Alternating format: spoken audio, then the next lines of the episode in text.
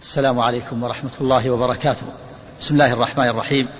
الحمد لله رب العالمين والعاقبة للمتقين ولا عدوان إلا على الظالمين.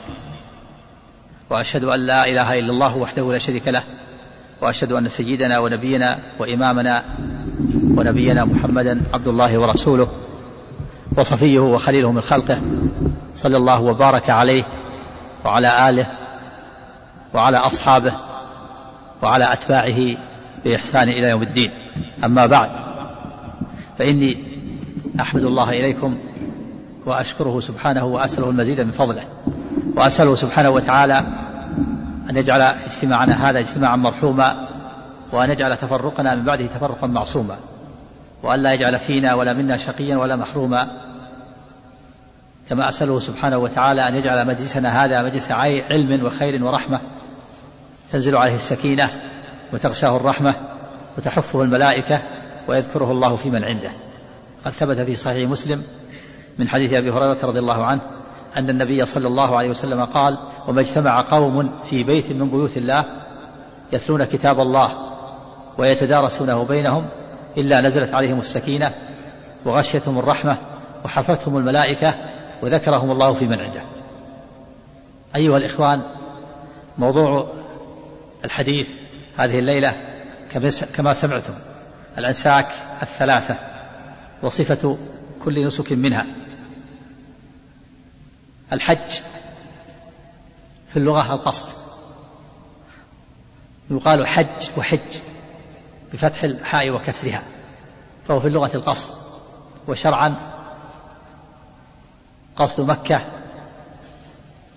في وقت مخصوص لعمل مخصوص من شخص مخصوص. قصد مكة لأداء مناسك الحج أو مناسك العمرة. والحج أحد أركان الإسلام ومبانيه العظام.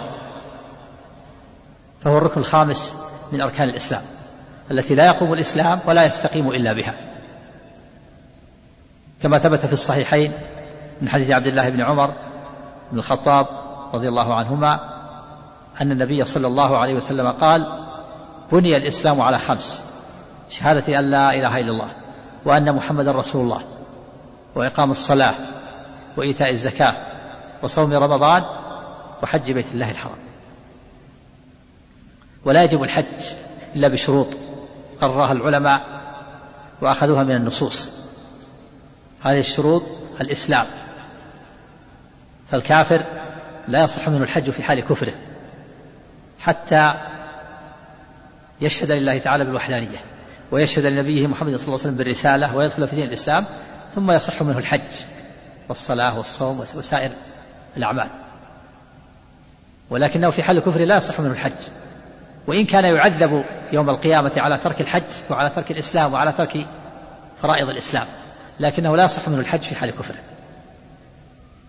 الشرط الثاني البلوغ فالصبي الذي لم يبلغ لا يجب عليه حج.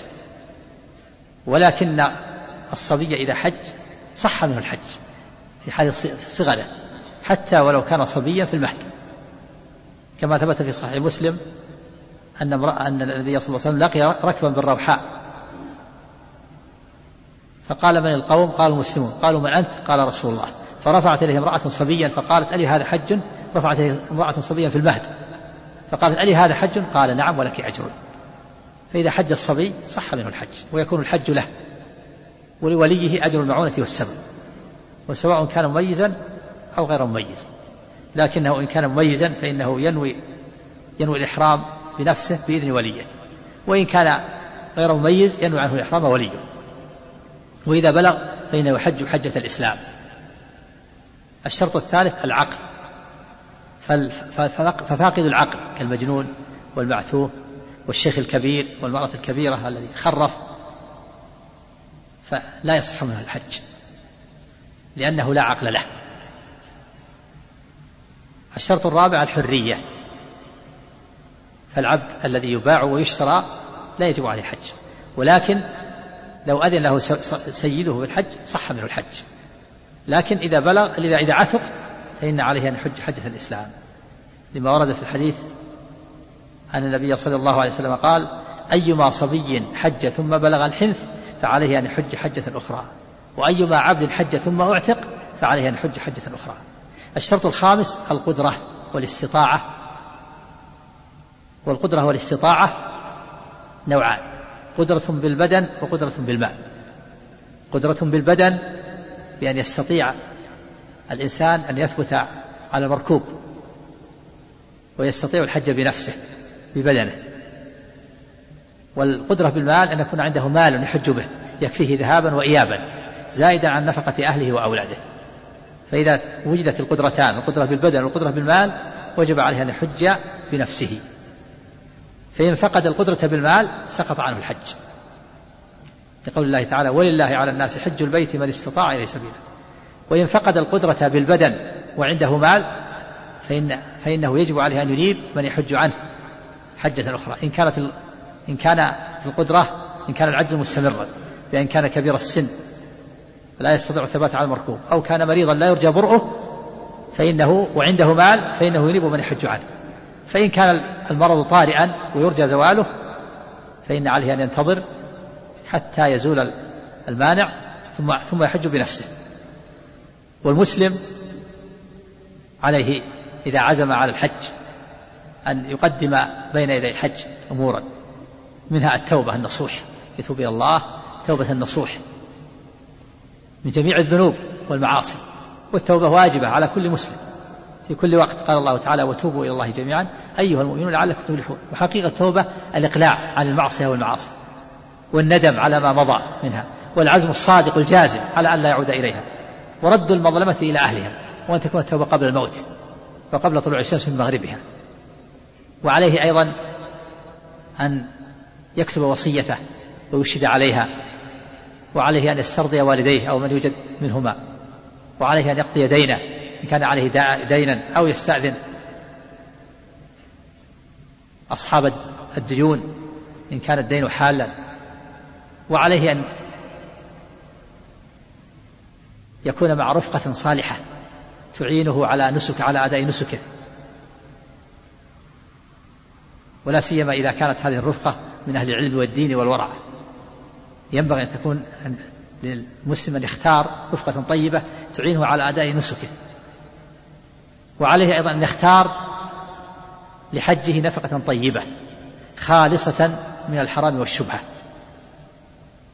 فإن فإن حج فإن الحج بمال حرام فإنه في هذه الحالة إذا حج الإنسان بمال الحرام فهو في الحقيقة لم يحج وإنما حج مركوبه المركوب هو الذي حج. كما قال الشاعر إذا حججت بمال أصله سحت فما حججت ولكن حجت العير. ما يقبل الله إلا كل صالحة ما كل من حج بيت الله مبرور. ثم إذا وصل المسلم إلى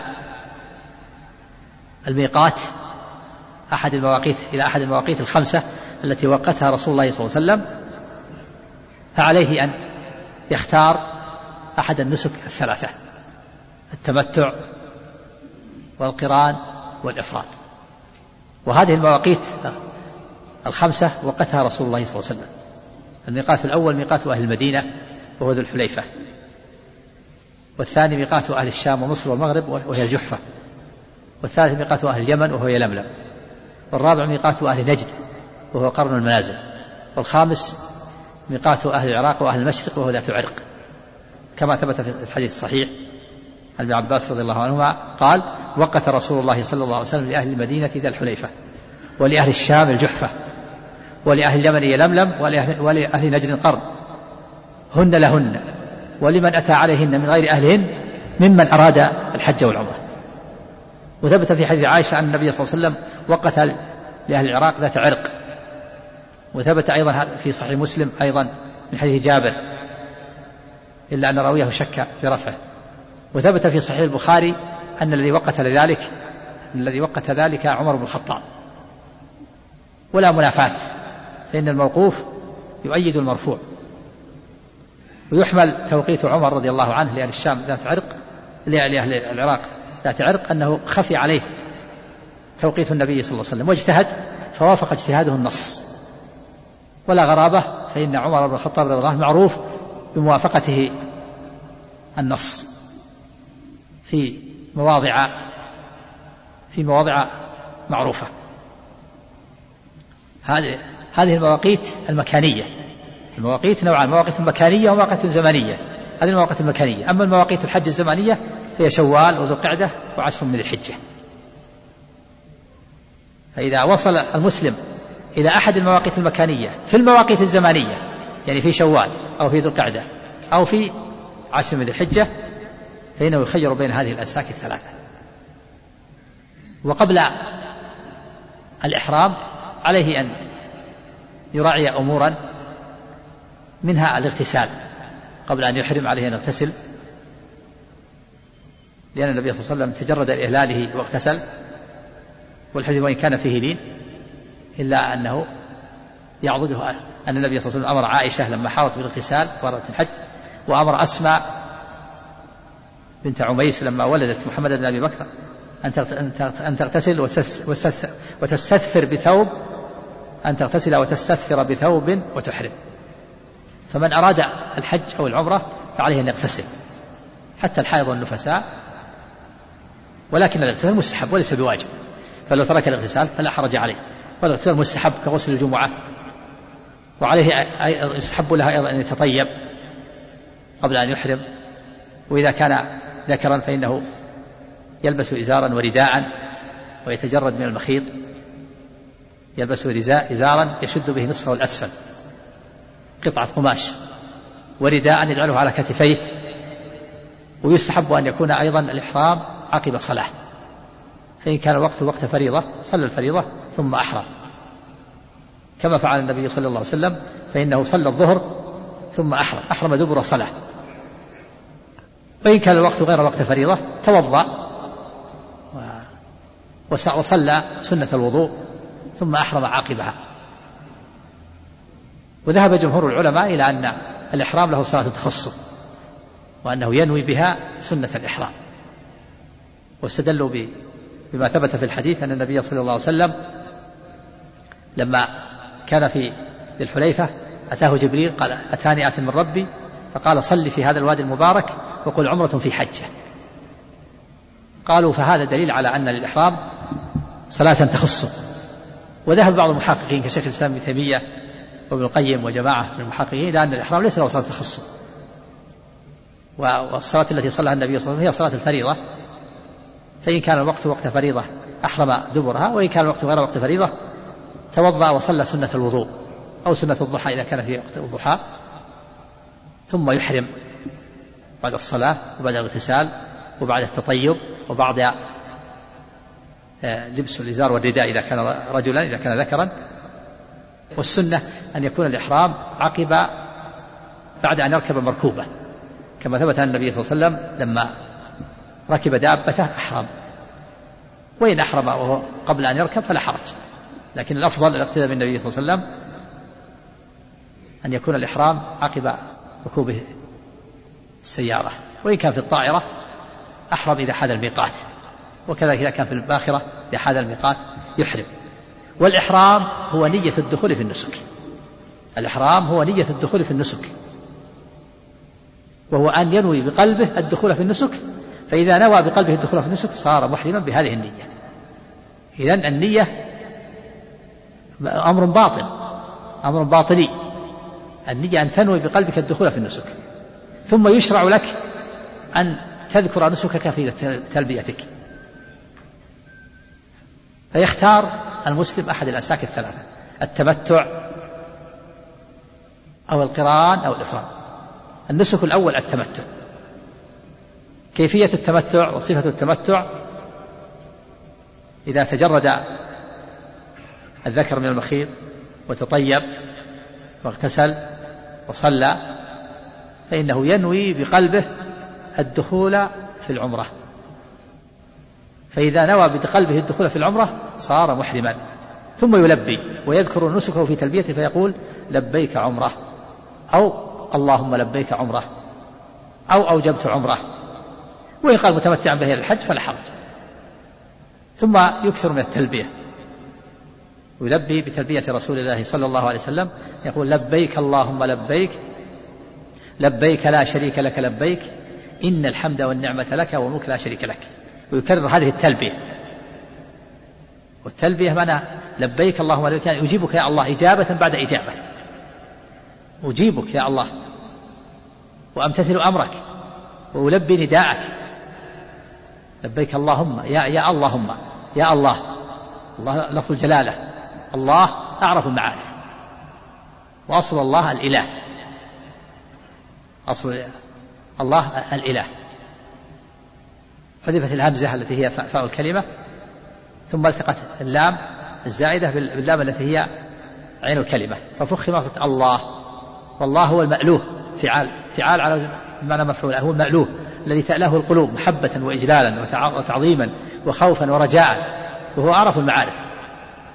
وكل اسم من أسماء الله مشتق مشتمل على صفة. فالله مشتمل على صفة الألوهية الرحمن مشتمل على صفة الرحمة العليم مشتمل على صفة العلم. أنت تقول لبيك اللهم يعني يا الله.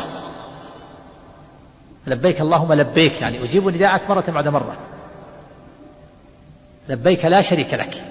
تنفي الشرك عن الله لا شريك لك يا الله في الربوبية. فأنت الرب وأنت المدبر وأنت الخالق. أنت الخالق وغيرك المخلوق وأنت الرب وغيرك المربوب. وأنت المدبر وغيرك المدبر. وأنت المالك وغيرك المملوك. لبيك اللهم لبيك لا شريك لك. لا شريك لك في الربوبية. ولا شريك لك في الألوهية والعبادة. ولا شريك لك في الأسماء. ولا شريك لك في الصفات. ولا شريك لك في الأفعال. إذا التوحيد إذا التلبية توحيد. ولهذا قال جابر رضي الله عنه لما في حديث الطويل في في صفة حجة النبي صلى الله عليه وسلم قال أهل رسول الله صلى الله عليه وسلم بالتوحيد. أهل يعني رفع صوته بالإهلال. الإهلال هو التلبية. يسن رفع الصوت بالتلبية للرجال. يعني يقول الحديث قلنا النبي صلى الله عليه وسلم أمرني ربي أن أمر أصحابي أن يرفعوا صوتهم بالتلبية. كان الصحابة يرفعون صوتهم يصرخون بها صراحة. أما المرأة فإنها تلبي ولا ترفع صوتها ولا تجهر لئلا يفتتن بصوتها وإنما تلبي بقدر ما تسمع رفيقتها التي بجوارها. لبيك اللهم لبيك لبيك لا شريك لك لبيك. إن الحمد والنعمة لك والملك لا شريك لك. إذا التلبية إهلال إهلال بالتوحيد. فإذا المسلم الحاج موحد لله عز وجل. فإذا كان الإنسان يفعل شيئا من الشرك فلا بد أن يتوب حتى لا لا يتناقض. بعض الحجاج يحج وهو مشرك يدعو غير الله ويذبح لغير الله ينذر لغير الله أو يطوف بالقبور ويقول لبيك لا شريك لك.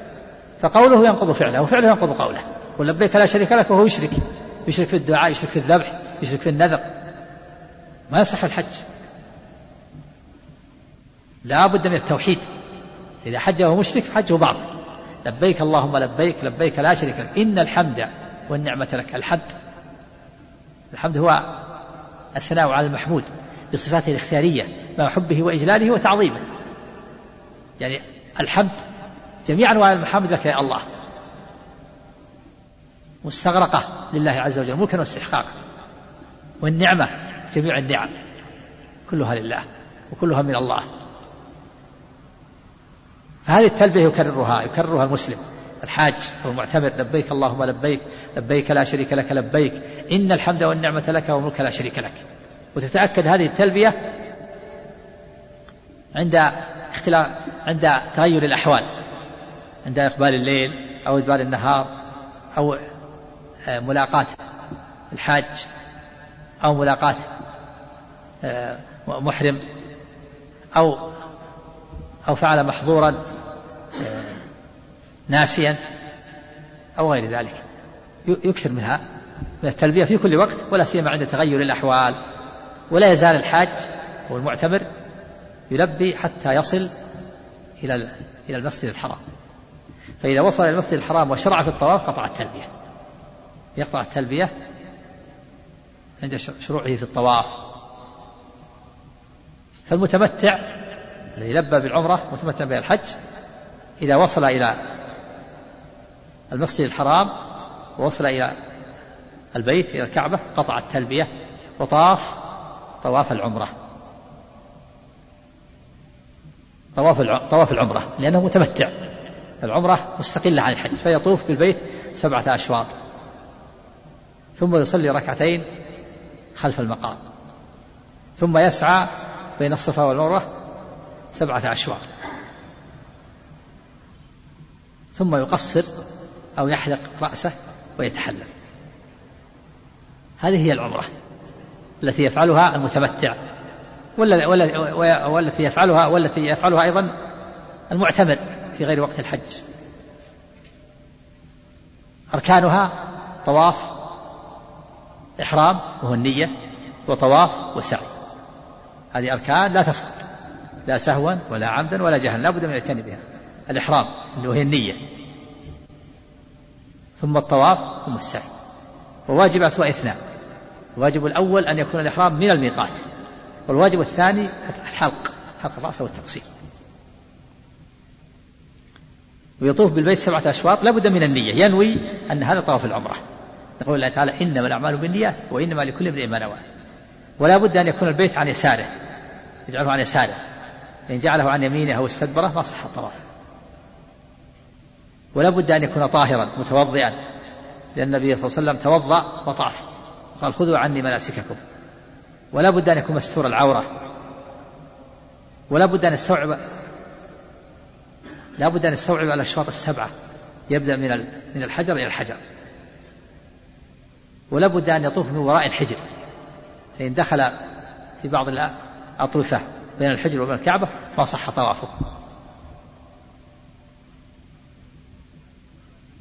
وأما ما عدا ذلك فهو مستحب.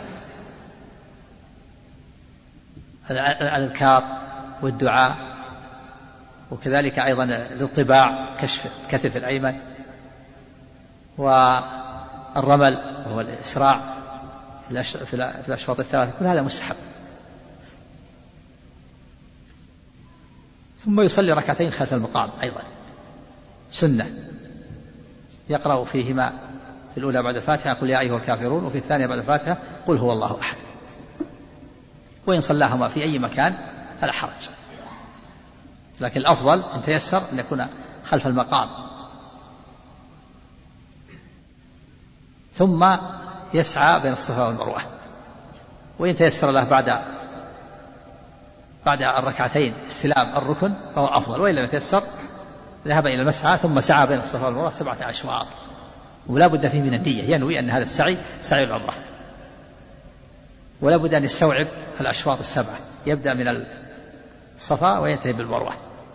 فإن بدأ من بالمروة فإنه يسقط الشوط الأول ويأتي بشوط زائد لأن لأن البدء لابد أن يكون من الصفا. يقول النبي صلى الله عليه وسلم أبدأ بما بدأ الله به. والله بدأ بالصفا. قال إن الصفا والمروة من شعائر الله. فمن حج البيت أو اعتمر فلا جناح عليه أن يطوف بهما. لا بد في السعي من النية ولا بد أن يستوعب الأشواط السبعة ولا يشترط أن يكون على طهارة. بل يستحب أن يكون على طهارة. لو طاف على سعى على غير طهارة فلا حرج. ولا بد أن يكون السعي بعد طواف. يسبقه الطواف. وبعد ذلك فهو مستحب. الوضوء مستحب.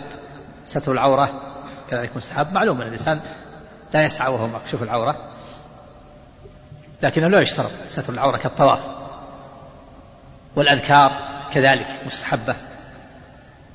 الصعود على الصفا وعلى المروة والذكر ورفع اليدين كل هذا مستحب. ثم يحلق رأسه أو يقصر. وإذا كان الوقت وقت الحج قريبا فالأفضل أن يقصر.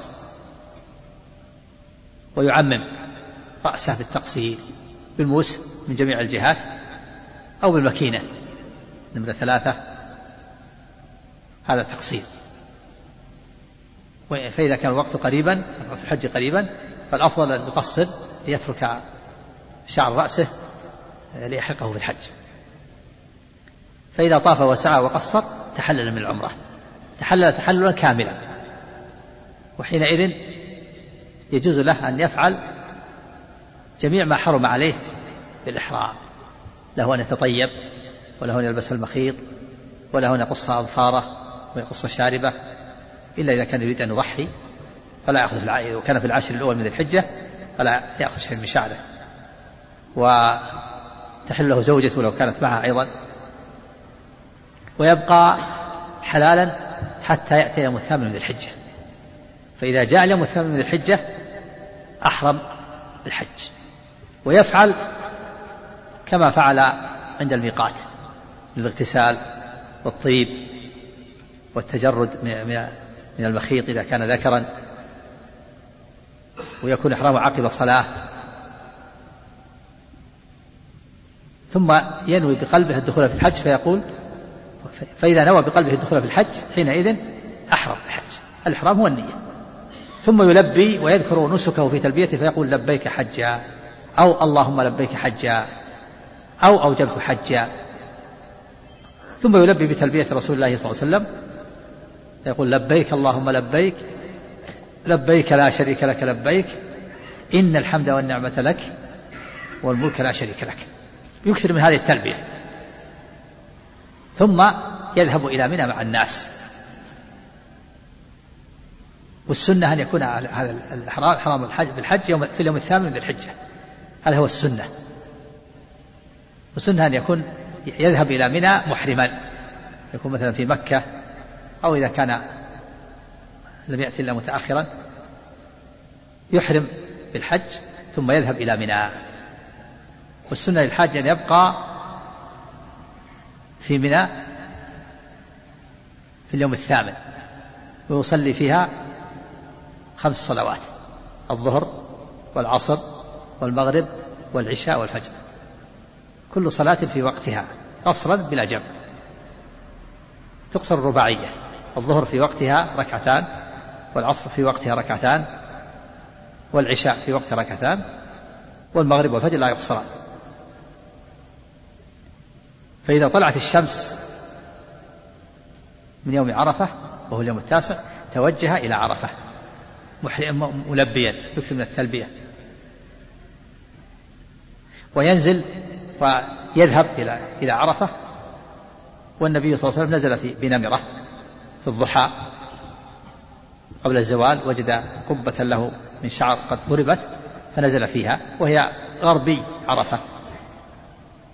قرية غربي عرفة يعني آه، فضاء فضاء غربي عرفة نزل فيه عليه الصلاة والسلام حتى زالت الشمس. فلما زالت الشمس ركب ناقته عليه الصلاة والسلام ثم خطب الناس بعرنة وهو الوادي وادي معروف أمام المسجد الآن قال وادي عرنة. خطب الناس على راحلته عليه الصلاة والسلام خطبة عظيمة. قرر فيها قواعد التوحيد وهدم فيها الشرك وبين فيها حقوق النساء على الرجال وحقوق الرجال على النساء. ووضع فيها ربا الجاهلية تحت قدميه. ووضع وضع فيها دماء الجاهلية. وقال عليه الصلاة والسلام ألا لا ترجعوا بعدي كفارا يضرب بعضكم رقاب بعض. قال إن دماءكم وأموالكم وأعراضكم عليكم حرام. ثم بعد ذلك صلى عليه الصلاة والسلام الظهر والعصر. قصرا وجمعا في وقت الأولى في وقت الظهر. وكان اليوم يوم جمعة. يوم عرفة في الحجة التي حجها النبي صلى الله عليه وسلم كان يوم جمعة ولم يجهر بالقراءة لأنه لم يصليها جمعة صلاها ظهرا. ولو كانت جمعة لكانت الخطبة قبل الأذان لكنه خطب عليه الصلاة قبل الأذان خطب أولا ثم لما انتهى الخطبة أذن بلال صلاة الظهر ثم صلى الظهر سرا ركعتين. ثم أقام وصلى العصر ركعتين. ولم يصلي جمعة. لو كانت جمعة لكانت الخطبة قبل الأذان. لكن الخطبة هنا لكانت الخطبة بعد الأذان. لكن هنا الخطبة قبل الأذان. ولو كانت جمعة لجهر فيها بالقراءة. لكنه أسر فيها بالقراءة. لأن الحاج المسافر ليس عليه جمعة. ثم بعد ذلك انتقل عليه الصلاة والسلام بعد الصلاة وركب راحلته ووقف بعرفة. فيكون عليه الصلاة والسلام يوم عرفة نزل ثلاث منازل. المنزل الأول في الضحى نزل بنمرة غربي عرفة. والمنزل الثاني لما زالت الشمس خطب الناس وصلى بعرنة الوادي.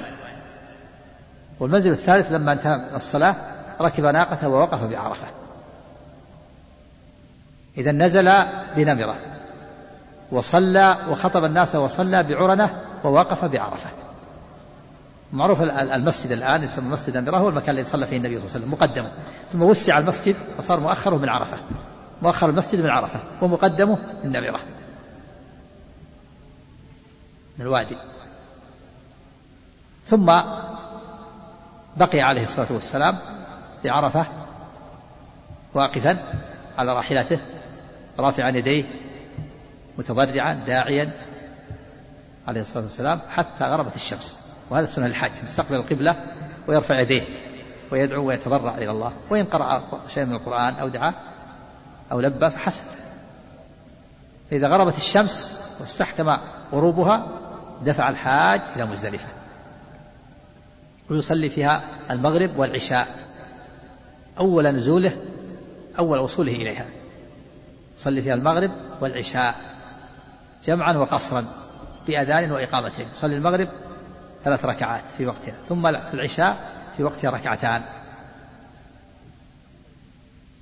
قبل حط قبل حط الرحال النبي صلى الله عليه وسلم صلى المغرب قبل حط الرحال. صلى المغرب ثلاثا ثم أمر بحط الرحال عن الإبل تخفيفا عليها ثم صلى العشاء ثم أنيخت الإبل. وما يفعله بعض الحاج من كونه يبدأ بالتقاط الحصى قبل الصلاة هذا غلط لا وجه له. بل السنة للحاجة يبدأ بالصلاة صلي المغرب والعشاء. ثم بعد الصلاة بعد الصلاة الحج. يبيت هذه الليلة في مزدلفة والنبي صلى الله عليه وسلم نام مبكرا ليتقوى على وظائف النهار وأعمال النهار. لأن يوم العيد يوم عظيم وهو يوم الحج الأكبر وله وظائف أربعة عظيمة. فالسنة للحج أن ينام وصلى الفجر عليه الصلاة والسلام مبكرا في أول انشقاق الفجر. بعدما تبين الفجر صلى مبكرا. ولهذا قال ابن مسعود رضي الله عنه كما في صحيح البخاري ما رأيت النبي صلى الله عليه وسلم صلى صلاة لغير ميقاتها إلا هذه الصلاة إلا صلاة الفجر بمزدلفة. يعني لغير ميقاتها المراد لغير ميقاتها المعروف المعتاد. وليس المراد أنه صلاها قبل دخول الوقت لا. بل المراد صلى لغير ميقاتها المعتاد. لأنه عليه الصلاة والسلام كان يتأخر بعض الشيء.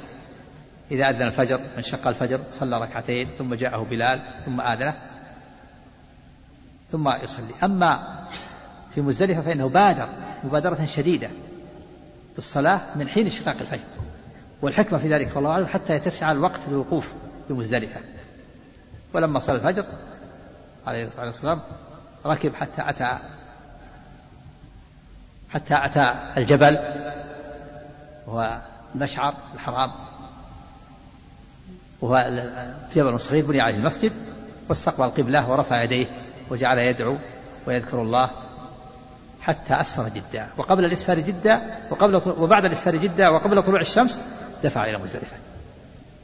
فالنبي صلى الله عليه وسلم بكر بصلاة الفجر من أجل أن يتسع وقت الوقوف. ثم بعد ذلك آه، دفع إلى دفع إلى منى والنبي صلى الله عليه وسلم خالف المشركين في الموضعين. في عرفة كان المشركون يدفعون من عرفة قبل غروب الشمس. إذا كانت الشمس فوق رؤوس الجبال كعمائم الرجال دفعوا. فخالفهم النبي صلى الله عليه وسلم فلم يدفع من عرفة حتى غربت الشمس واستحكم غروبها.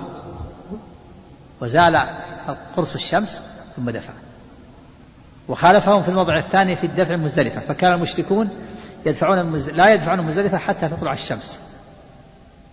وتشرق على على الجبال. ويقولون أشرق ثبير كيما نغير. ثبير جبل مزدلفة إذا شرقت الشمس عليه دفعوا. فالنبي خالفهم ودفع قبل طلوع الشمس. بعد الإسفار من جدة. وقال خالف هدينا هدي المشركين. عليه الصلاة والسلام. ثم بعد ذلك أمر ابن عباس فالتقط له سبع حصيات وهو في الطريق. سبع حصيات يرمي بها جمرة العقبة. فأتى له بسبع حصيات هن حصى الخذف يعني الخذف هي الحصاة التي تكون بين الأصبع بين الأصبعين يخلفها الإنسان. بمقدار الحمصة الكبيرة بمقدار بعرة الغنم مثل حبة الفول. هذه الحصيات. فلما وضعهن بيده عليه الصلاة والسلام قال نعم بأمثال هؤلاء فرموا وإياكم والغلو فإنما أهلك من كان قبلكم الغلو. يعني ارموا بأمثال هذه الحصيات الصغار وإياكم الغلو فتأخذوا حجارة كبارا فإن هذا من الغلو فإنما أهلك من كان قبلكم الغلو. فالرمي بالحجارة الكبار بناء على أنه أبلغ من الصغار من الغلو والحديث عام. وعلى هذا مما يفعله بعض الناس من كونه يرمي الجمار بالحجارة الكبار أو يرميها بالنعال هذا من الغلو. كما أن بعض الناس يرميها وهو منفعل وغضبان ويشتم ويلطم بعض الناس ويظن أنه يرمي الشيطان كل هذا من الجهل ومن الغلو. هذه مشاعر. هذه مشاعر جمرات. قال عليه الصلاة والسلام إنما جعل الطواف بالبيت وبالصفا والمروة ورمي الجمار لإقامة ذكر الله. ما يأتي الإنسان منفعل ويشتم يظن أنه يريد أن يضرب الشيطان بالنعال أو بالحجارة الكبار. لا هذه مشاعر لإقامة ذكر الله. صحيح أن الشيطان تعرض لإبراهيم عليه الصلاة والسلام ورماه في الأول. لكن لا ما في شياطين. ما في الآن فيه ذكر الله. الآن مناسك. مناسك. جعلها الله تعالى لإقامة ذكر الله. قولا وفعلا. وأول شيء بدأ به عليه السلام رمي جمرة العقبة. هذه الوظيفة الأولى. يوم العيد في أربع وظائف عظيمة. ولهذا نام النبي صلى الله عليه وسلم مبكرا حتى يتقوى على هذه الوظائف الوظيفة الأولى رمي جمرة العقبة. أول شيء بدأ به رمي جمرة العقبة وهذه هي تحية منى. وهي بمثابة صلاة العيد لأهل الأمصار الحاج ليس عليه صلاة عيد. وما يفعل بعض الحجاج إذا كان يوم جمعة ينزل إلى مكة يصلي يقول يصلي العيد. هذا غلط. الحج ما عليه صلاة العيد صلاة العيد رمي جمرة العقبة بمثابة صلاة العيد. كافية عن صلاة العيد. الأمصار لهم صلاة العيد والحجاج لهم رمي جمرة العقبة. فإذا رمى جمرة العقبة بسبع حصيات متعاقبات ويكبر مع كل مع كل حصاة فإنه حينئذ يكون أدى هذه الوظيفة العظيمة وهذا النسك في هذا اليوم وهو يوم العيد. ثم الوظيفة الثانية الذبح والنحر نحر الهدايا. الحاج المتمتع والقارن عليه أن يذبح هديا إن كان ساقه معه وإن لم يسق الهدي اشترى ذبيحة وذبحها. والنبي صلى الله عليه وسلم كان قارنا وساق معه مئة بعير. اللي ساقها والتي أتى بها علي من اليمن صار مجموعه مئة. فذبحها بيده الشريفة عليه الصلاة والسلام ذبح بيده الشريفة هذه الإبل. كل واحدة يذبحها قائمة معقولة يدها اليسرى قائمة على ثلاث. يطعنها في الحربة في الحربة في الوهدة التي بين أصل العنق والصدر حتى تسقط ثم يوجد عليها هذا السنة. السنة الإبل تذبح وهي قائمة. ولهذا لما رأى بعض الصحابة رجلا يذبح ناقة وهي باركة قال ابعثها قياما سنة أبي القاسم صلى الله عليه وسلم. وأما البقر والغنم فإن تذبح تلقي على جنبها الأيسر فالنبي صلى الله عليه وسلم ذبح بيده الشريفة ثلاثة وستين. ثلاثا وستين ناقة على عدد سني عمره. عمره ثلاثا وستون وذبح ثلاثا وستين.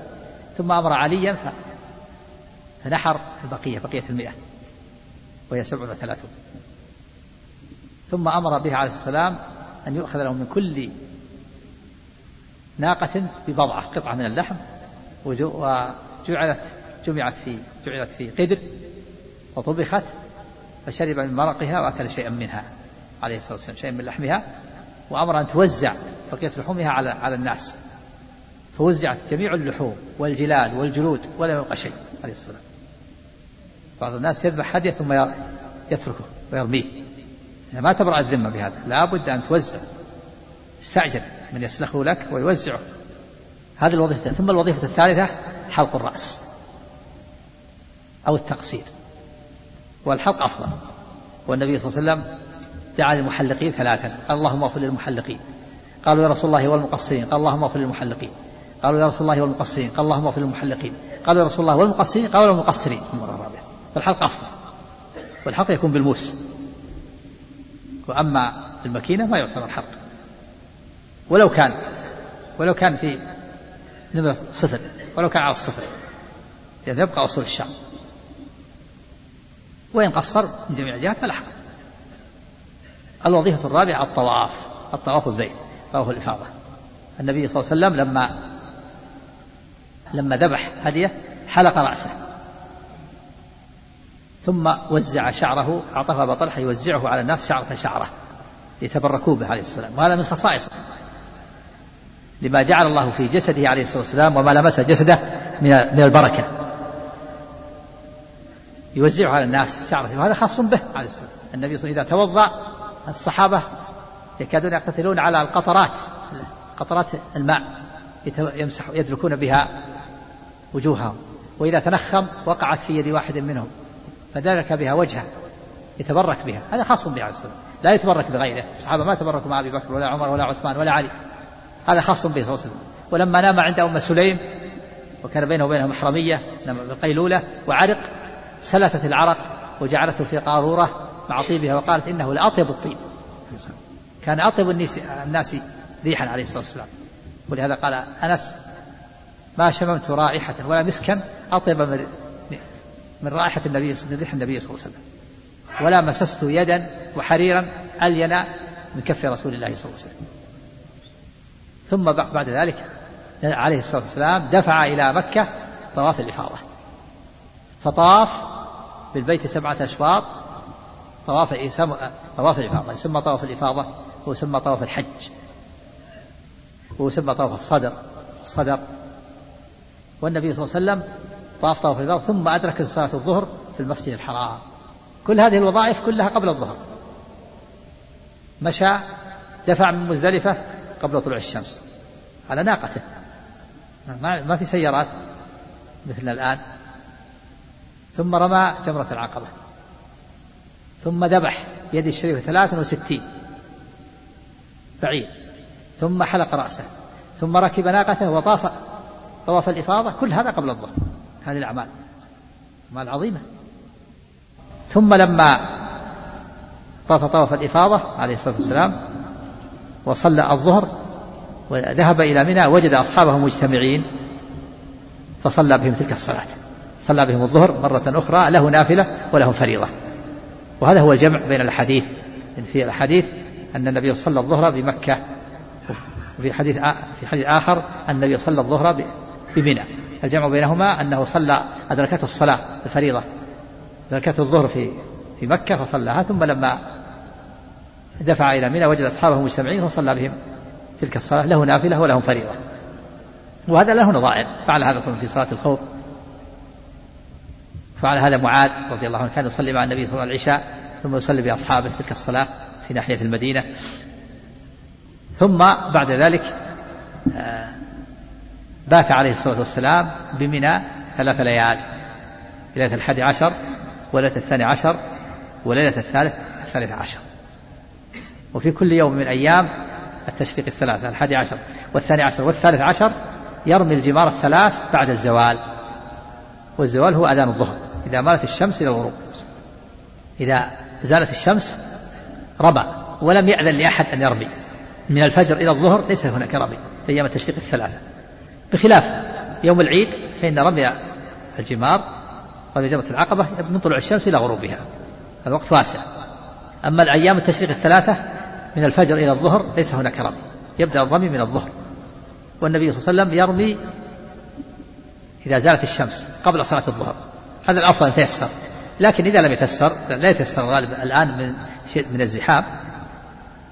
فالإنسان يفعل ما هو الأرفق به وأنه يؤدي العبادة بطمأنينة وراحة. هذا هو المطلوب.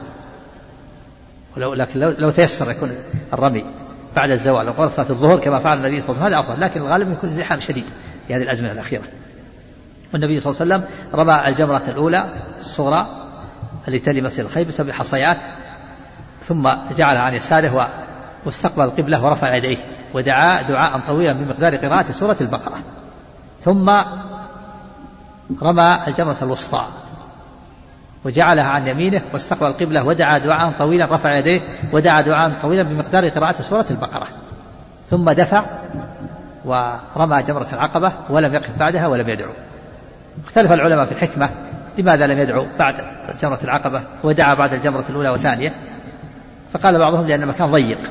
كان جمرة العقبة كانت ملاصقة للجبل في ذلك الوقت ملاصقة للجبل. قال بعضهم لأنه ضيق المكان ضيق. وقال آخرون الحكمة في ذلك أنه أنها انتهت العبادة. وهذا هو الأرجح. لما كان الجمرة الأولى والجمرة الثانية في صلب العبادة فكان يدعو. فلما رمى, رمى جمرة العقبة انتهت العبادة كما لو سلم من الصلاة. إذا سلم من الصلاة انصرف. وفي اليوم الحادي عشر الثاني عشر فعل ذلك. وفي اليوم الثالث عشر فعل ذلك ثلاثة أيام. ورخص لمن أراد أن يتعجل. من أراد أن يتعجل في اليوم الثاني عشر رخص له إذا رمى الجمار في اليوم الثاني عشر أن يدفع من منى إلى مكة ثم يطوف طواف الوداع ثم ينصرف إلى أهله راجعا. وأما هو عليه الصلاة فلم فلم يتعجل بل تأخر وهذا هو الأفضل. قال الله تعالى واذكروا الله في أيام معدودات فمن تعجل في يومين فلا إثم عليه ومن تأخر فلا إثم عليه لمن اتقى. والمراد باليومين الحادي عشر والثاني عشر. بعض العام يغلط يعد يوم العيد. يوم العيد يجعله اليوم الأول والحادي عشر ثم يريد أن ينصرف اليوم الحادي عشر. هذا غلط. يوم العيد ما هو من أيام التشريق. واذكروا الله في أيام معدودات. فمن تعجل في يومين وهما الحادي عشر والثاني عشر. ومن تأخر يعني اليوم الثالث عشر فلا إثم عليه. هذا كيفية التمتع. والمتمتع إذا طاف إذا طاف طواف الإفاضة يوم العيد لا بد أن يسعى بين الصفا والمروة. لا بد أن يسعى بين الصفا والمروة سعي الحج. لأن طوافه الأول وسعيه الأول للعمرة. وطوافه يوم العيد وسعيه يوم العيد للحج. والحج مستقل منفصل عن العمرة لأنه طاف وسعى وقصر العمرة وتحلل. ثم أحرم بالحج وطاف وسعى وقصر وتحلل يوم العيد. هذا كيفية التمتع. وعليه هدي يذبحه يوم العيد. شكرا لله حيث وفقه لأداء نسكين في سفرة واحدة. وأما القارن فإنه إذا وصل إلى الميقات كما سبق واغتسل وتنظف وتطيب نوى بقلبه الدخول في العمرة والحج. هذا الآن كيفية النسك الثاني. النسك الثاني القران. النسك الثاني القران. القران إذا وصل إلى أحد المواقيت الخمسة واغتسل وتطيب وصلى نوى بقلبه الدخول في العمرة والحج جميعا. فإذا نوى بقلبه الدخول في العمرة والحج صار قارنا.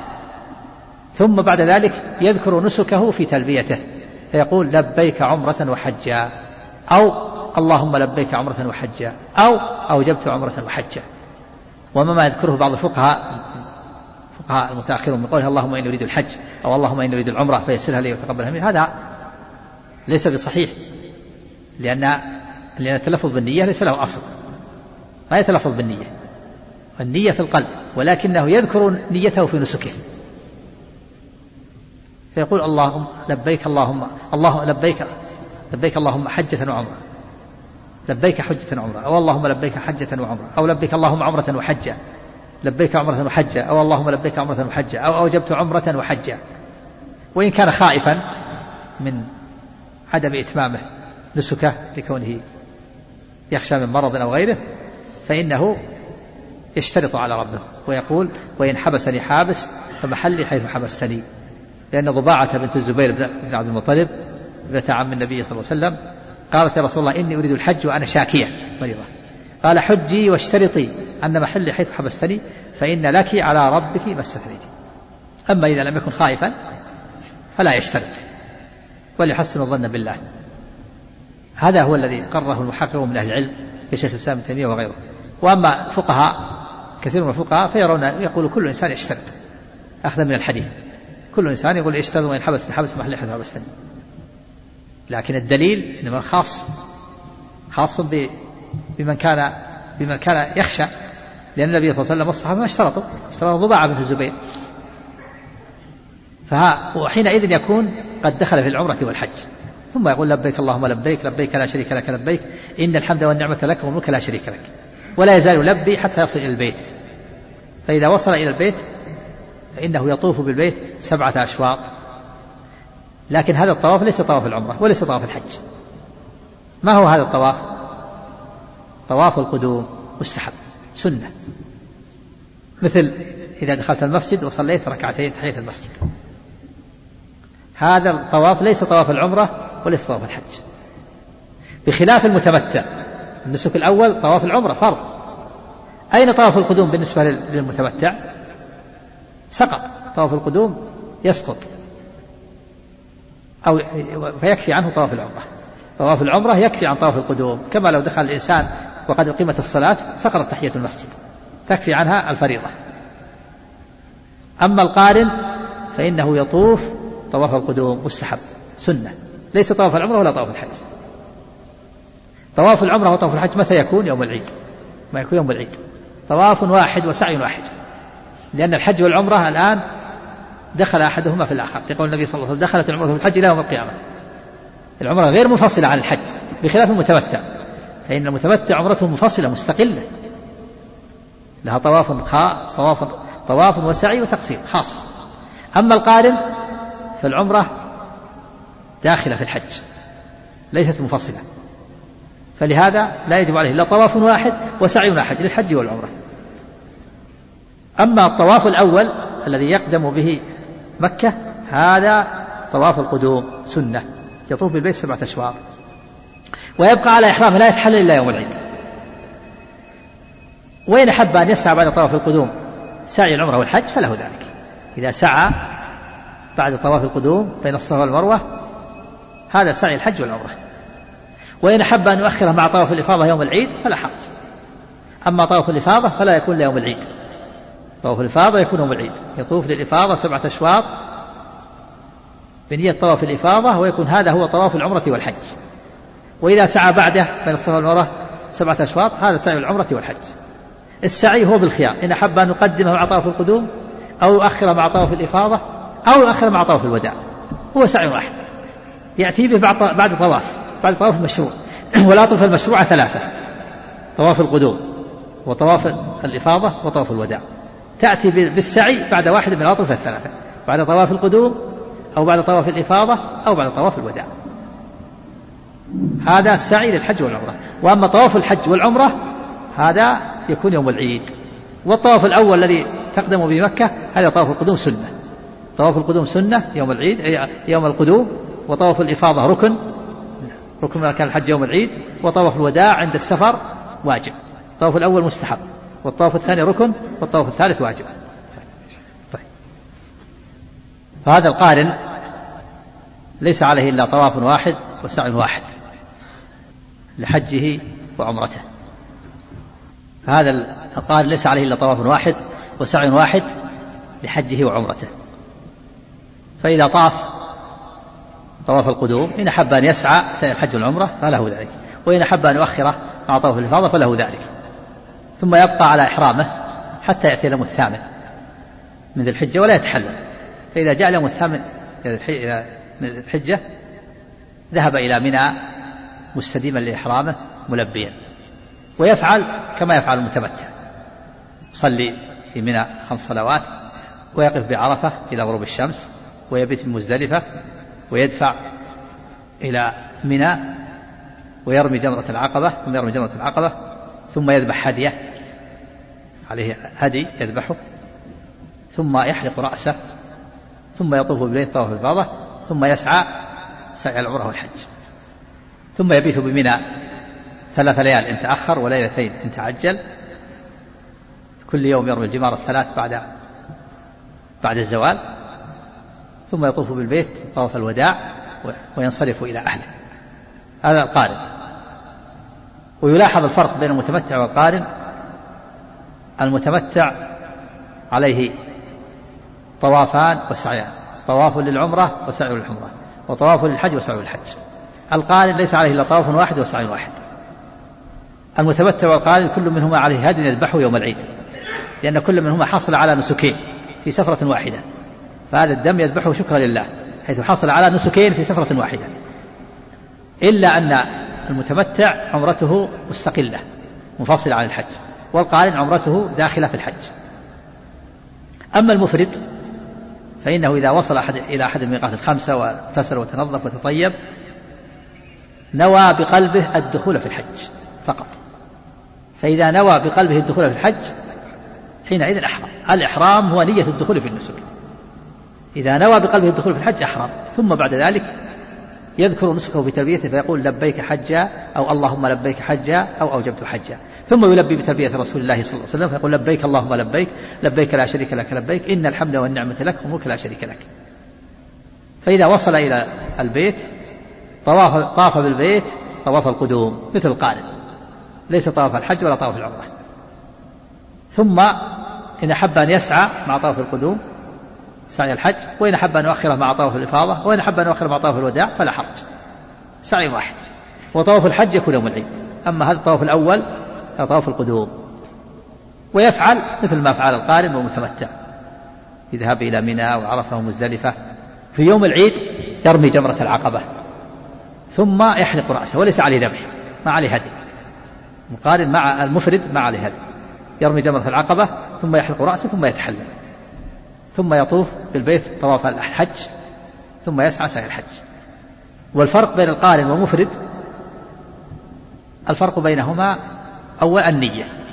القارن نوى حجا وعمرة والمفرد نوى حجا فقط. ثانيا القارن عليه هدي يذبحه يوم العيد والمفرد ليس عليه هدي يذبحه يوم العيد. وأما الأعمال فهي واحد. أعمال المفرد وأعمال القارن سواء. لا فرق. كل من حمل عليه طوف واحد وسعي واحد. لكن الفرق النية. هذا القارن نوى عمرة وحجة والمفرد نوى حجا. والفرق والفرق الفرق الثاني الذبح. المتمتع عليه هدي يذبحه يوم العيد والقارن والمفرد ليس عليه هدي لأنه لم يحصل إلا على نسك واحد. هذه هي كيفية الأنساك الثلاثة مختصرة والتفصيلات الأخرى تطول ولكن حسبي أن أقف أن أقف عند هذا الحد. وأفسح المجال للأسئلة وأسأل الله لي ولكم التوفيق والسداد. أسأل الله أن يرزقنا جميعا الإخلاص في العمل والصدق في القول. وأن يجعل أعمالنا خالصة لوجهه الكريم وصوابا على هدي نبيه الكريم. وأن يتوفانا على الإسلام غير مغيرين ولا مبدلين إنه ولي ذلك والقادر عليه. وصلى الله وسلم وبارك على عبد الله ورسول نبينا محمد وعلى آله وأصحابه والتابعين. جزا الله شيخنا الكريم الفاضل خيرا على هذه المحاضرة القيمة النافعة وأسأل الله سبحانه وتعالى أن ينفعنا بها. بين يدي كثير من الأسئلة وفي الحقيقة ربما لا نستطيع أن نفي بها كلها. فنعتذر للإخوة إذا لم يسعفنا الوقت في عرض تلك الأسئلة ولا زال إن شاء الله من المجالس متسع لعلنا نعرضها في الغد أو بعد الغد إن شاء الله تعالى. ونحاول أن نعرض بعض الأسئلة التي لها تعلق بموضوع الحج. فمنها يقول السائل ما معنى سوق الهدي في نسك القران؟ وما وجه ارتباطه بنسك القران؟ وهل يمكن سوق الهدي الآن؟ وهل له فضل في ذلك؟ سوق الهدي أن يشتري الحاج أو المعتمر إبلا أو بقرا أو غنما ويسوقها معه سواء كانت واحدة أو اثنتين أو ثلاث أو مئة والنبي صلى الله عليه وسلم ساق معه مئة في حجة الوداع وسواء ساقها من بلده أو اشتراها من الطريق ثم ساقها وحينئذ إذا ساق الهدي لا يتحلل من إحرامه حتى يذبح هديه.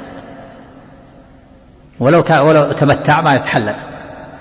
يبقى على إحرامه حتى يذبح هديه. لقول النبي صلى الله عليه وسلم لما قيل له آه إنك لم تتحلل قال إني لبت رأسي وقلدت هدي فلا أحل حتى أنحر. نعم هذا له فضل. الإنسان له فضل له فضل. في فضل كون يسوق الهدي يذبح يتقرب به إلى الله عز وجل يذبح في في في المشاعر عند البيت الحرام هذا له فضل عظيم. وحتى يجوز سوق الهدي حتى بغير حج أو عمرة بأن يبعث الإنسان هديا كان النبي صلى الله عليه وسلم يبعث هدية وهو في المدينة. قالت عائشة ولا فلا يحرم عليه ما كان حلالا. بعضهم بعض العلماء يقول إنه إذا أرسل هديا فإنه يمتنع من أخذ شعر كالمحرم. بينت عائشة رضي الله عنها أن النبي صلى الله عليه وسلم يبعث هدية ولا يمتنع من شيء. فالمقصود أن سوق الهدي يجوز للمعتمر والقارن كل منهما يسوق. إذا ساق الهدي بعد بعد العمرة يذبح إذا كان في عمره في غير وقت الحج. بعد العمرة يذبح هدية.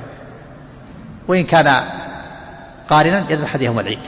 وكذلك المتمتع يجب عليه أن أن يبقى على إحرامه ويذبح هديه يوم العيد.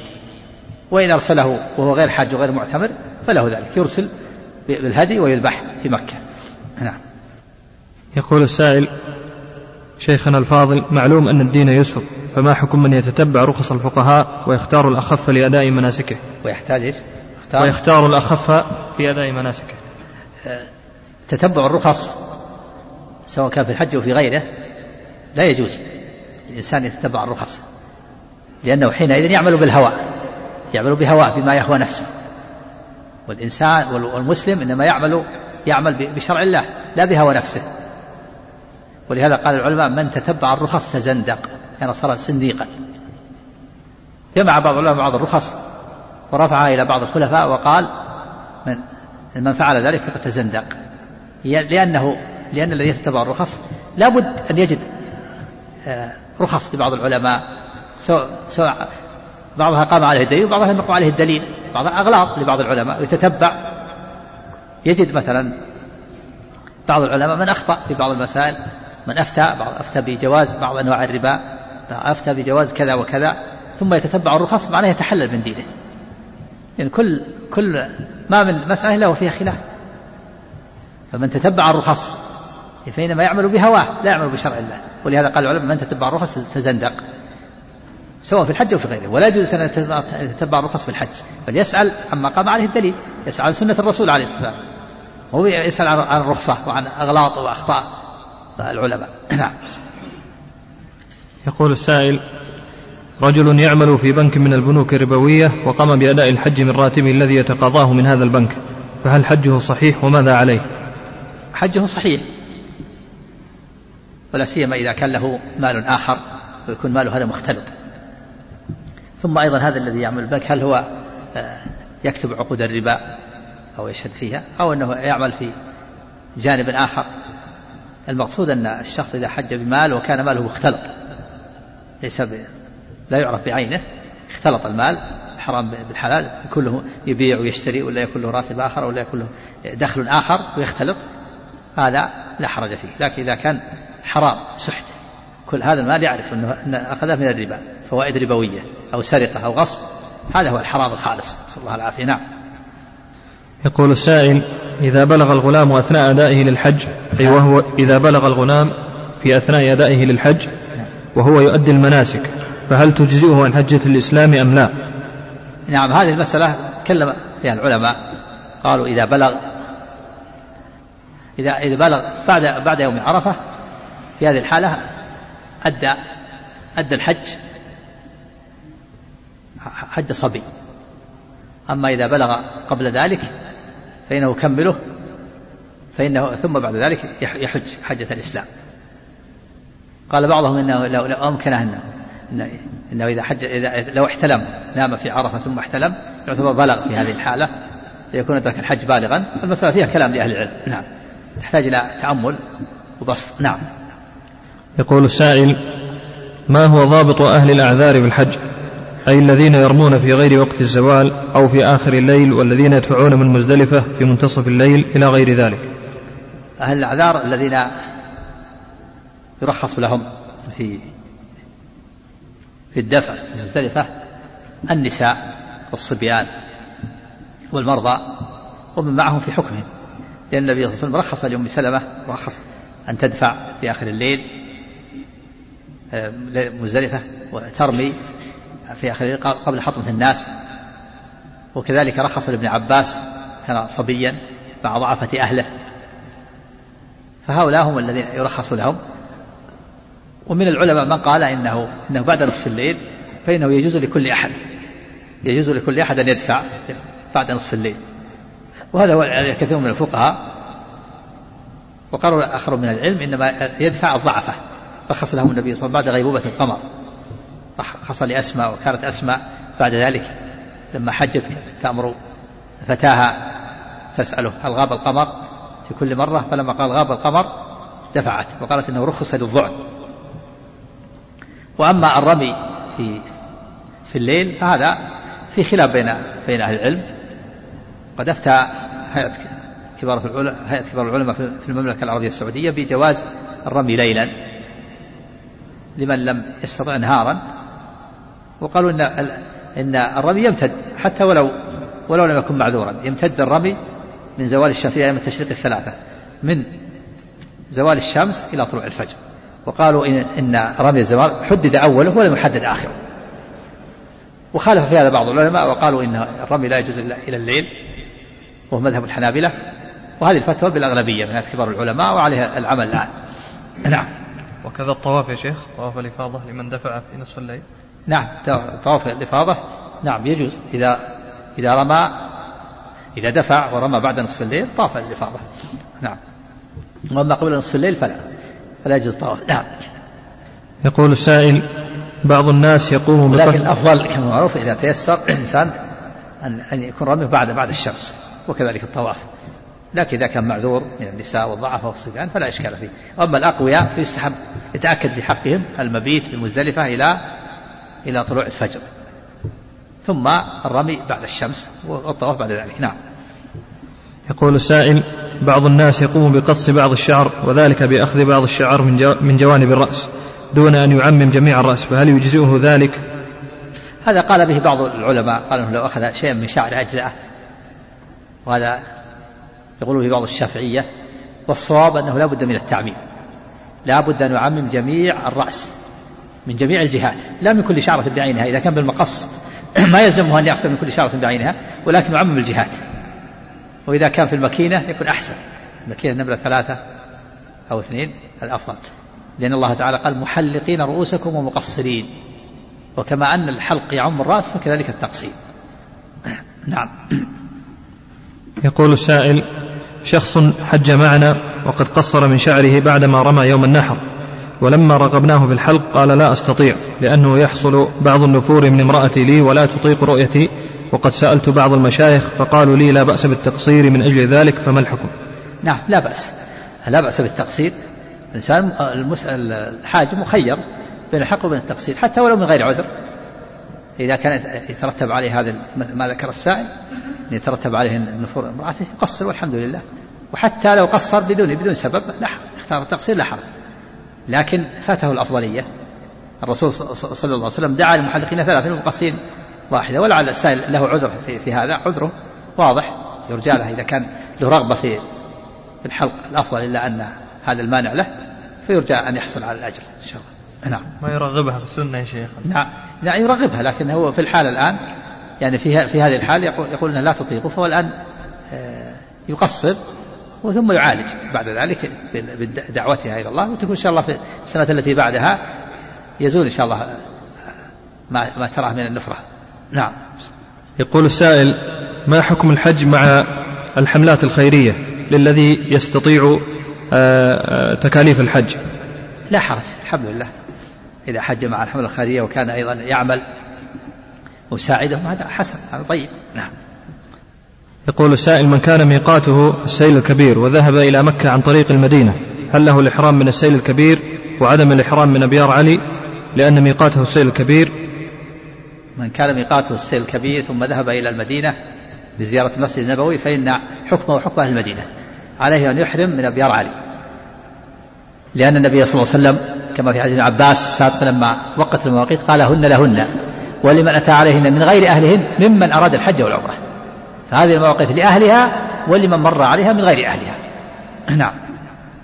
يسأل أيضا ويقول المرأة التي تكون مستطيعة بدنيا ومالا ولم تجد محرما للسفر معها هل لا أن توكل أحد الحج عنها؟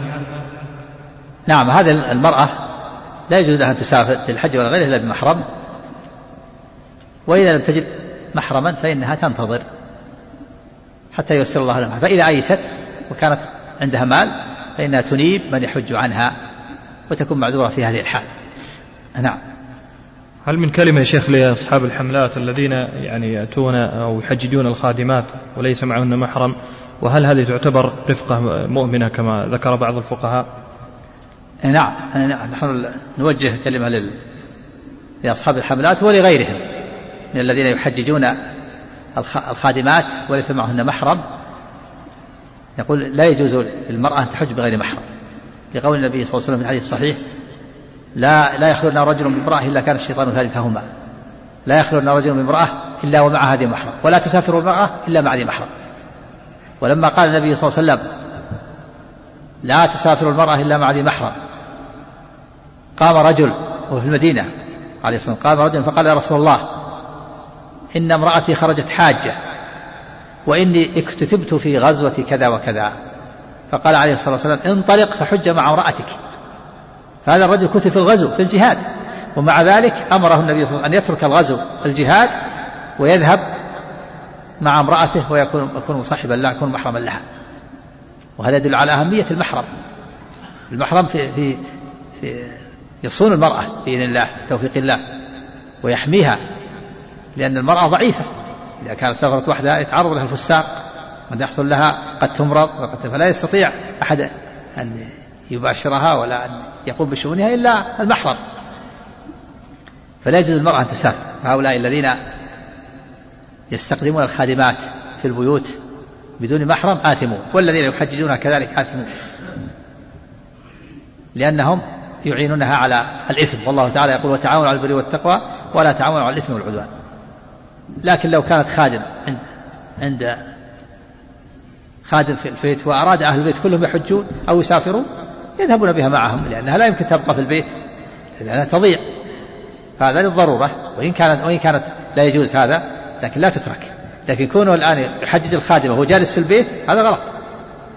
تبقى عنده في البيت حتى يأتي محرمها ثم يحج بها. نعم. لا صحة لما قاله بعض الفقهاء. تذهب نعم قال بعض العلماء قد ذكر هذا النووي وقال إذا كان أنها لها المرأة أن, أن تسافر مع مع رفقة صالحة رفقة مأمونة لكن هذا ليس عليه دليل هذا اجتهاد والنص كما سمعتم. يقول النبي صلى الله عليه وسلم لا يحل لامرأة تؤمن بالله واليوم الآخر أن تسافر إلا مع ذي محرم. والحديث الرجل الذي الذي كتب في الجهاد والغزو أمره النبي صلى الله عليه وسلم أن يترك الجهاد والغزو ويسافر مع امرأته. هذا يدل على أي شيء؟ لو كان جائز لو كان لها أن لو كان لها أن تسافر مع وتحج بغير محرم لما أمره النبي صلى الله عليه وسلم أن يترك الغزو والجهاد. الغزو والجهاد أمر عظيم. نعم. وهذا اجتهاد قول بعض العلماء بعض الفقهاء كالنووي يجمع أن لها أن تسافر مع رفقة طيبة هذا اجتهاد. والاجتهاد يخطئ ويصيب. الاجتهاد في مقابل النص. والنص واضح الآن بتحريم سفر المرأة بدون محرم. نعم. وآخر الأسئلة يقول السائل الذي لا يستطيع أن يحج بسبب إعاقة أو مرض ولم يجد من يحج عنه. هل يتصدق بمال الحج؟ وهل إذا وجد من يكلفه بالحج عنه كابن أو أخ أو قريب ورفض فماذا يفعل؟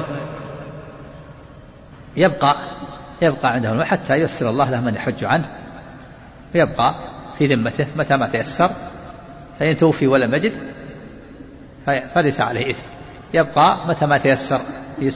يسر الله من ينوب عنه. وعنده مال فإنه آه، يعطيه ينيبه. فإن لم يجد أحد من ينوب عنه فإنه فلا يكلف الله نفسا إلا وسعها يقول السائل هل يرجى قبول الحج ممن وجب عليه وسوف به قادرا عليه؟ إيش هل يرجى؟ إيش؟ هل يرجى قبول الحج ممن وجب عليه وسوف بالحج قادرا على على ذلك مع الاستطاعة؟ هذا الذي أخر الحج. مع القدرة إن كان في نيته أنه لا يحج فهذا على خطر عظيم. حتى أفتى جمع من, من, أهل العلم بأنه يكون كافرا.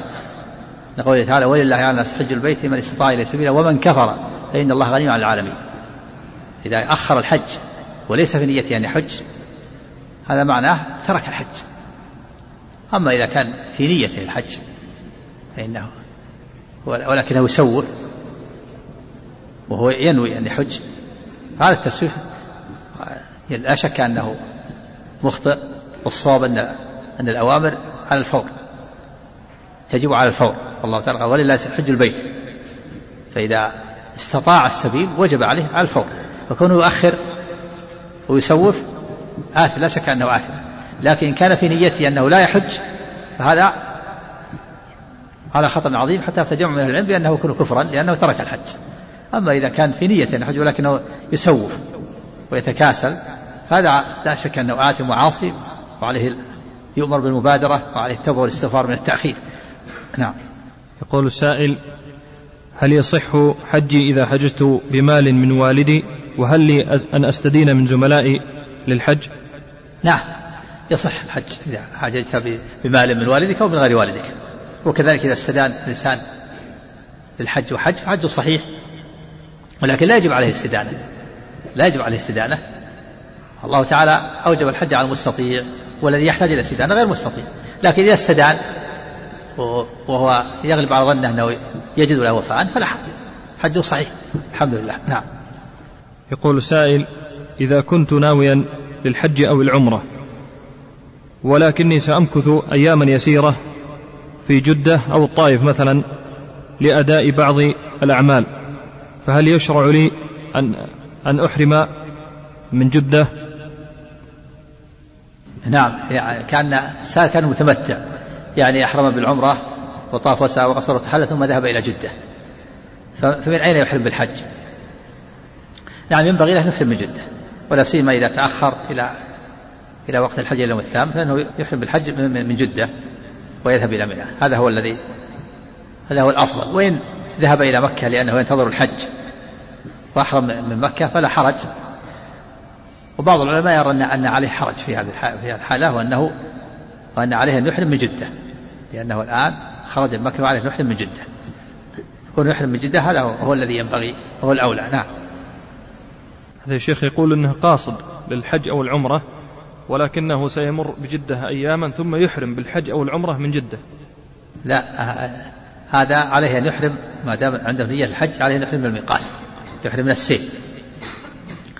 ويبقى بإحرامه وهو في جدة ثم يذهب إلى مكة ويكمل. أو يذهب إلى جدة ويقضي أشغاله ثم يذهب إلى السيل يحرم من السيل إذا قضى أشغاله بين بين أحد أمرين.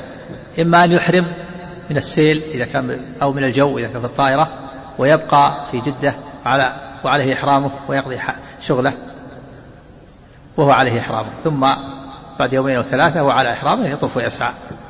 أو إنه لا يحرم ويقضي أشغاله من جدة ثم إذا انتهت أشغاله ذهب إلى السيل وأحرم من السيل. فهذا لا بد من الأمرين ما دام عنده نية الحج والعمرة. إما أن يحرم من السيل ويذهب إلى جدة ويبقى على إحرامه. أو إنه لا يحرم ويذهب إلى جدة ويقضي أشغاله وإذا انتهت أشغاله ذهب إلى السيل وأحرم. نعم. أما إحرامه من جدة فغير صحيح. لا ما دام عنده نية الحج لا يجوز تجوز الميقات إلا بإحرام. نعم. إذا تبع عمرة كاملة مثل ما سبق ثم ذهب إلى جدة الأولى أن يرجع يحرم بالحج من جدة. نعم. نعم. إذا أحرم من جدة عليه دم. إذا كان عنده نية للحج. لأن النبي صلى الله عليه وسلم قال هن لهن ولمن أتى عليهن ممن أراد الحج والعمرة. وهذا مر بالميقات وعنده نية. فلا يجوز له أن يتجاوز الميقات إلا بالحج إلا بالإحرام. نعم. يقول السائل امرأة لديها أطفال في سن السابعة والثامنة وهي مستطيعة لأداء الحج لكنها تخاف على بقاء أطفالها في البيت علما أن لديها ابن عمره سبعة عشر عاما سيبقى معهم. فماذا عليها أن تفعل؟ إذا كانت تخشى عليهم فهذا عذر لها. تكون عاجزة أما إذا استطاعت أن يعني تجد من يبقى عندهم وتطمئن وهي مستطيعة للحج عندها مال وعندها محرم يعني يجب على الحج. أما إذا كانت ما تستطيع ولم تجد أحد هذا عذر لها نعم. يقول السائل إذا تجاوز الميقات ثم رجع فماذا عليه؟ سواء كان ناسيا أو متعمدا. إذا تجاوز الميقات وهو لم يحرم ثم رجع وأحرم فلا شيء عليه. أما إذا تجاوز الميقات وأحرم فلا يفيده الرجوع لزمه الدم استقر الدم في ذمته ولا يفيده الرجوع. إذا تجاوز الميقات ثم أحرم ثم رجع إلى الميقات ما يفيده الرجوع. لكن إذا تجاوز الميقات وهو لم يحرم ثم رجع يفيده الرجوع. عليه ليس عليه سواء عامد أو غير عامد. نعم. يقول السائل هل تأخير طواف الإفاضة مع طواف الوداع جائز بإطلاق وبدون شرط سواء كان مستطيعا أم غير مستطيع؟ الأفضل للحاج أن يطوف طواف الإفاضة يوم العيد هذا هو الأفضل. فإن شق عليه يطوف في أيام التشريق الثلاثة الحادي عشر والثاني عشر والثالث عشر. والأفضل أن لا يؤخر عن أيام التشريق الثلاثة. فإن أخره فلا حرج ولكن ترك الأفضل عند جمهور العلماء. وذهب الأحناف إلى أن عليه دم. إذا أخر عن أيام التشريق الثلاثة عليه دم شاة يذبحها وبكل حال ينبغي للحاج أن يحاول أن يطوف في أيام التشريق هذا هو الأفضل. وإن كان سفره في أيام التشريق الثلاثة في اليوم الثالث وأخره مع طواف الإفاضة مع طواف الوداع كفى. يطوف الإفاضة ويسعى للحج والعمرة ويكفي عن طواف الوداع إذا سافر في الحال. ولو كان السعي السعي تابع للطواف. لكن الأفضل يطوف طوافين طواف الإفاضة طواف الوداع. هذا الأفضل إذا تيسر. نعم. يقول السائل هل تجوز العمرة في أشهر الحج؟ نعم. العمرة في أشهر الحج أفضل العمرة في أشهر الحج الرسول عليه الصلاة والسلام اعتمر أربع عمر كلها في أشهر الحج كلها في ذو القعدة. أربع عمر في أربعة سنوات.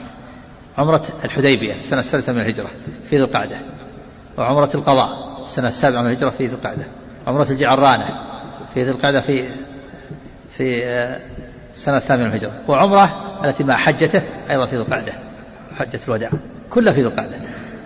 حتى قال ابن القيم رحمه الله في زاد المعاد آه، نحن نستخير, نستخير الله هل الأفضل العمرة في رمضان أو الأفضل في في في أشهر الحج العمرة؟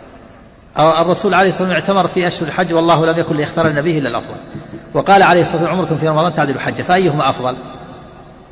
ابن القيم آه، يعني يعني يريد أن يقارن بينهما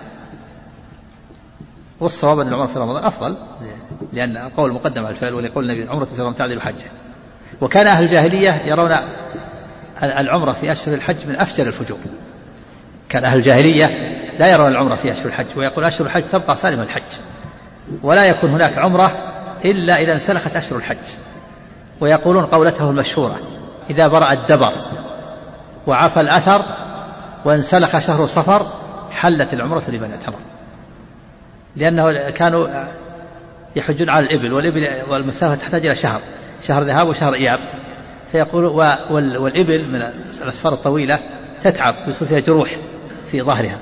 فيقول إذا جاء الحاج وداوى الجروح وهو الدبر التي في ظهر البعير. عفى إذا برأ الدبر يعني الجروح داواها وعالجها وبرئت وعفى الأثر أثر الإبل وانسلخ شهر حلت الصورة لمن حلت العمرة أما أشهر الحج فلا يرونه ولهذا لما لما حج النبي حجة الوداع وأحرم الناس بالحج مفردين والقارنين لما طافوا وسعوا أمرهم أن يتحللوا. قال تحللوا. أمرهم لما قربوا مكة. ولما طافوا لما قربوا قال اجعلوها عمرة. ولما طافوا وسعوا عند آخر شوط أمرهم النبي صلى الله عليه وسلم أن يتحللوا. وحتم عليهم وألزم ولزمهم. حتى شق قال يا كيف؟ كيف نتحلل وسمينا الحج؟ لأنه ما اعتادوا هذا في الجاهلية. قال افعلوا ما أمركم. قال يا رسول أنت ما تحللت. قال لولا لولا أني سقت الهدي لا معكم. لو استقبلت من النبي أسقط الهدي. قال يا رسول كيف كيف نتحلل؟ قال الحل كله حل كامل. قال يعني يجوز الإنسان. يجامع زوجته؟ قال افعلوا ما أمركم. حتى قالوا يا رسول الله يذهب أحدنا إلى منى وذكره يقطر منيا يعني أنه أحد تحلل من العمرة وجامع زوجته وبعد بعد يوم ويومين يحرم بالحج ويذهب إلى منى. قريب العهد بالنساء. قال افعلوا ما أمركم به. فلولا الهدي لاحت معكم.